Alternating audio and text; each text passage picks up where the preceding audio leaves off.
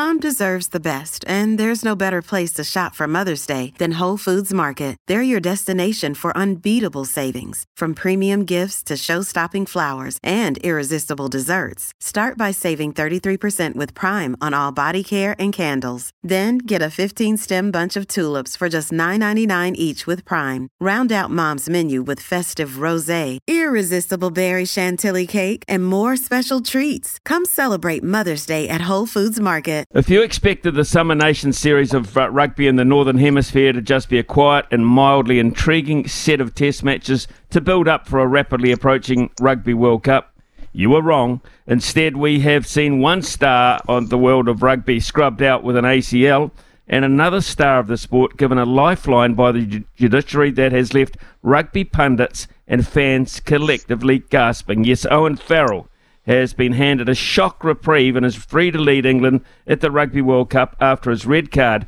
earned for a pretty vicious high shot in the weekend against Wales, was rescinded. A decision slammed as making a mockery of the sport's commitment to on field safety. Well, Andrew McKenna is all over this. He's a Talk Sports rugby commentator as well. And uh, this has become really big news uh, in uh, in the UK, Andrew, as we wake up to it here in New Zealand. Absolutely, it, it was quite staggering. Um, so, to, to give you the background, Owen was obviously dismissed on Saturday, initially yellow, upgraded by the bunker to red. And we were therefore then told there would be a hearing Tuesday morning UK time, conducted by a panel uh, on video call, as it was going to be three Australians who were based in Australia.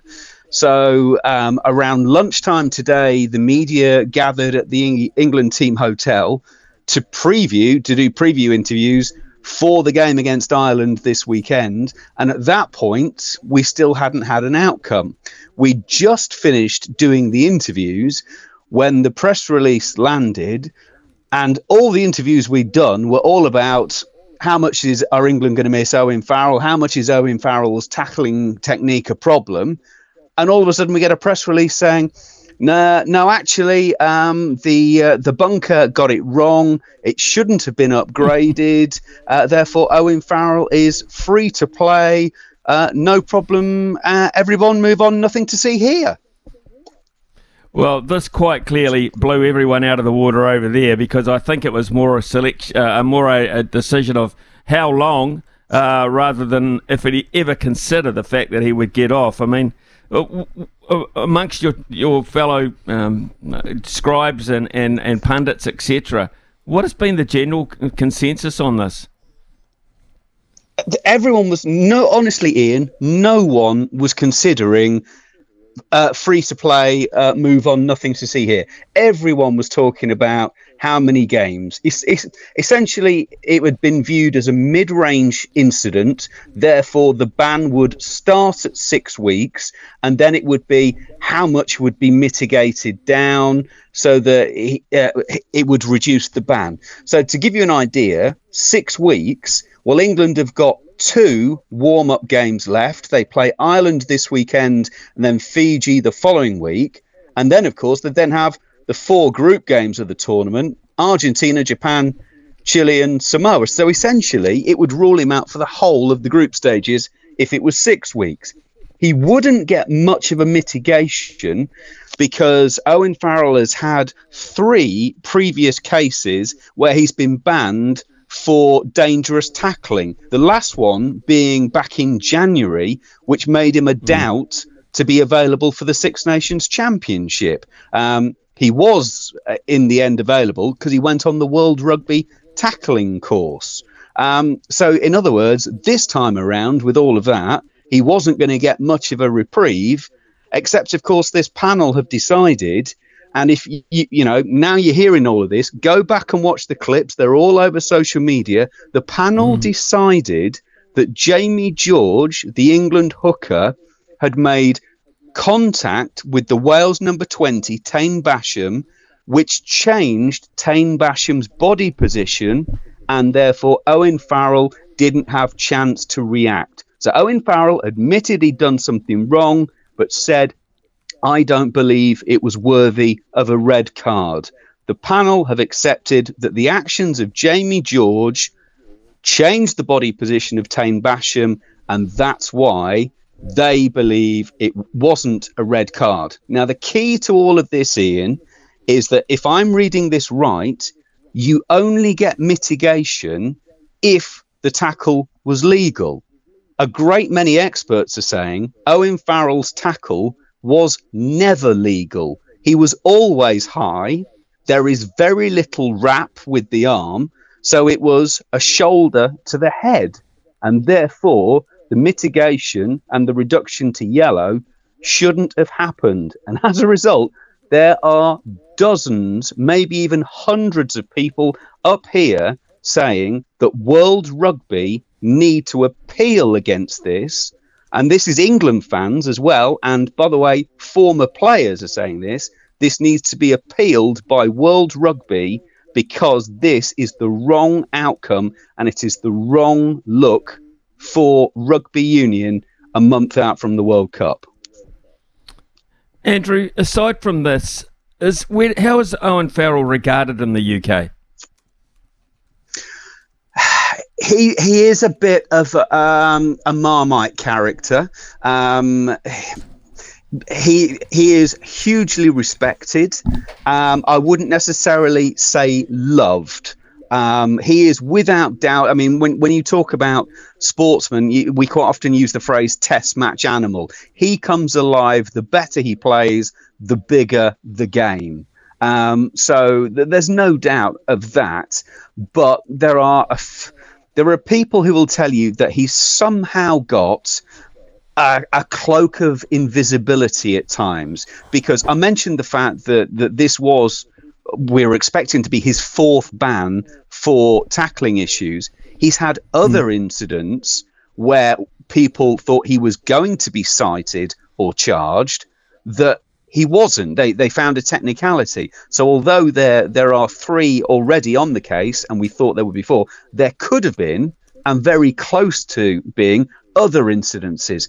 So uh, the the, uh, the real overriding feeling I think here at the moment is is that Owen Farrell has got away with another one, and and maybe he needs a, a big ban to actually do something about it. If if you've ever seen Owen Farrell play look on social media, all of it, a lot of his tackling clips are tackles like this, going in with what looks like leading a shoulder rather than trying to wrap. And it's been really interesting seeing the reaction of, of former players, as I say, and current players. Steven Luatua, um, the captain of the Bristol Bears, who obviously you'll know well from his time in New Zealand, he, he basically just put on to social media, no ban, really?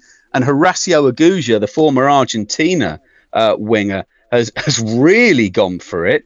Um, he's basically um, responded to a, a, comment by Andy Goode, where he basically went, Really? You can't believe this? It's more of the same inconsistency. Always depends if you're a top player or not. If you're in England, New Zealand, or South Africa, I'm not surprised. There's no consistency. The committee is a joke. So, it yeah, I think there's a feeling that, that Owen Farrell has has dodged a huge, huge bullet here, and there's you know there are people asking, are are there members of a disciplinary committee somewhere going around making sure that the best players are available for a World Cup? Johnny Sexton got a very short ban for totally berating match officials to mean that he's available for a World Cup. Owen Farrell has escaped what looked an absolutely nailed on six weeks and is fully available for a World Cup. There, are certainly lots of questions being asked and about what this basically makes the sport look like. There's another factor in this. Well, well I think we should first point out that uh, this panel was totally neutral and uh, the panel was uh, all Australian. I think that's one point to bring up. The other is that there's a another uh, key man in this, and this uh, fellow is the name of uh, Richard Smith, who uh, is described on his uh, website as he achieves incredible results from seemingly impossible situations. this is a man with a track record of basically getting people off He has been the England Rugby um, Council uh, legal man for years.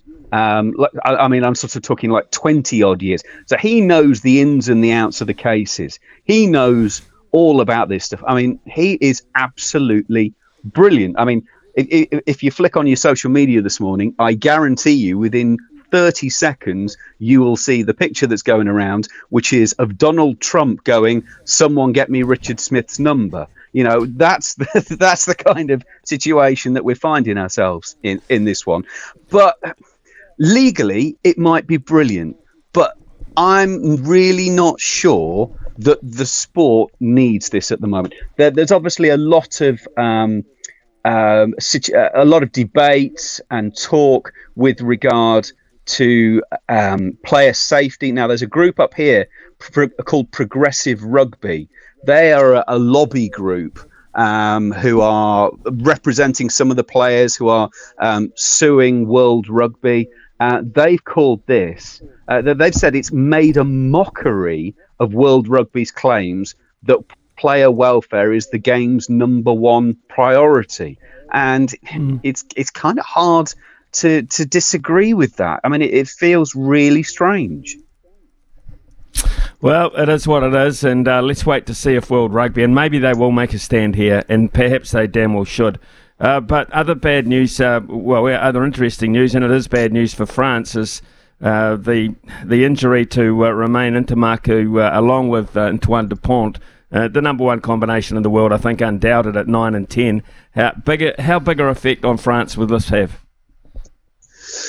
I mean, look, he is without doubt one of the finest players in the world at the moment. But France are quite lucky in that they have Matthieu Jalibert in the situation as well. I guess it's a bit like having a key, you know, the, the, the Kiwi situation.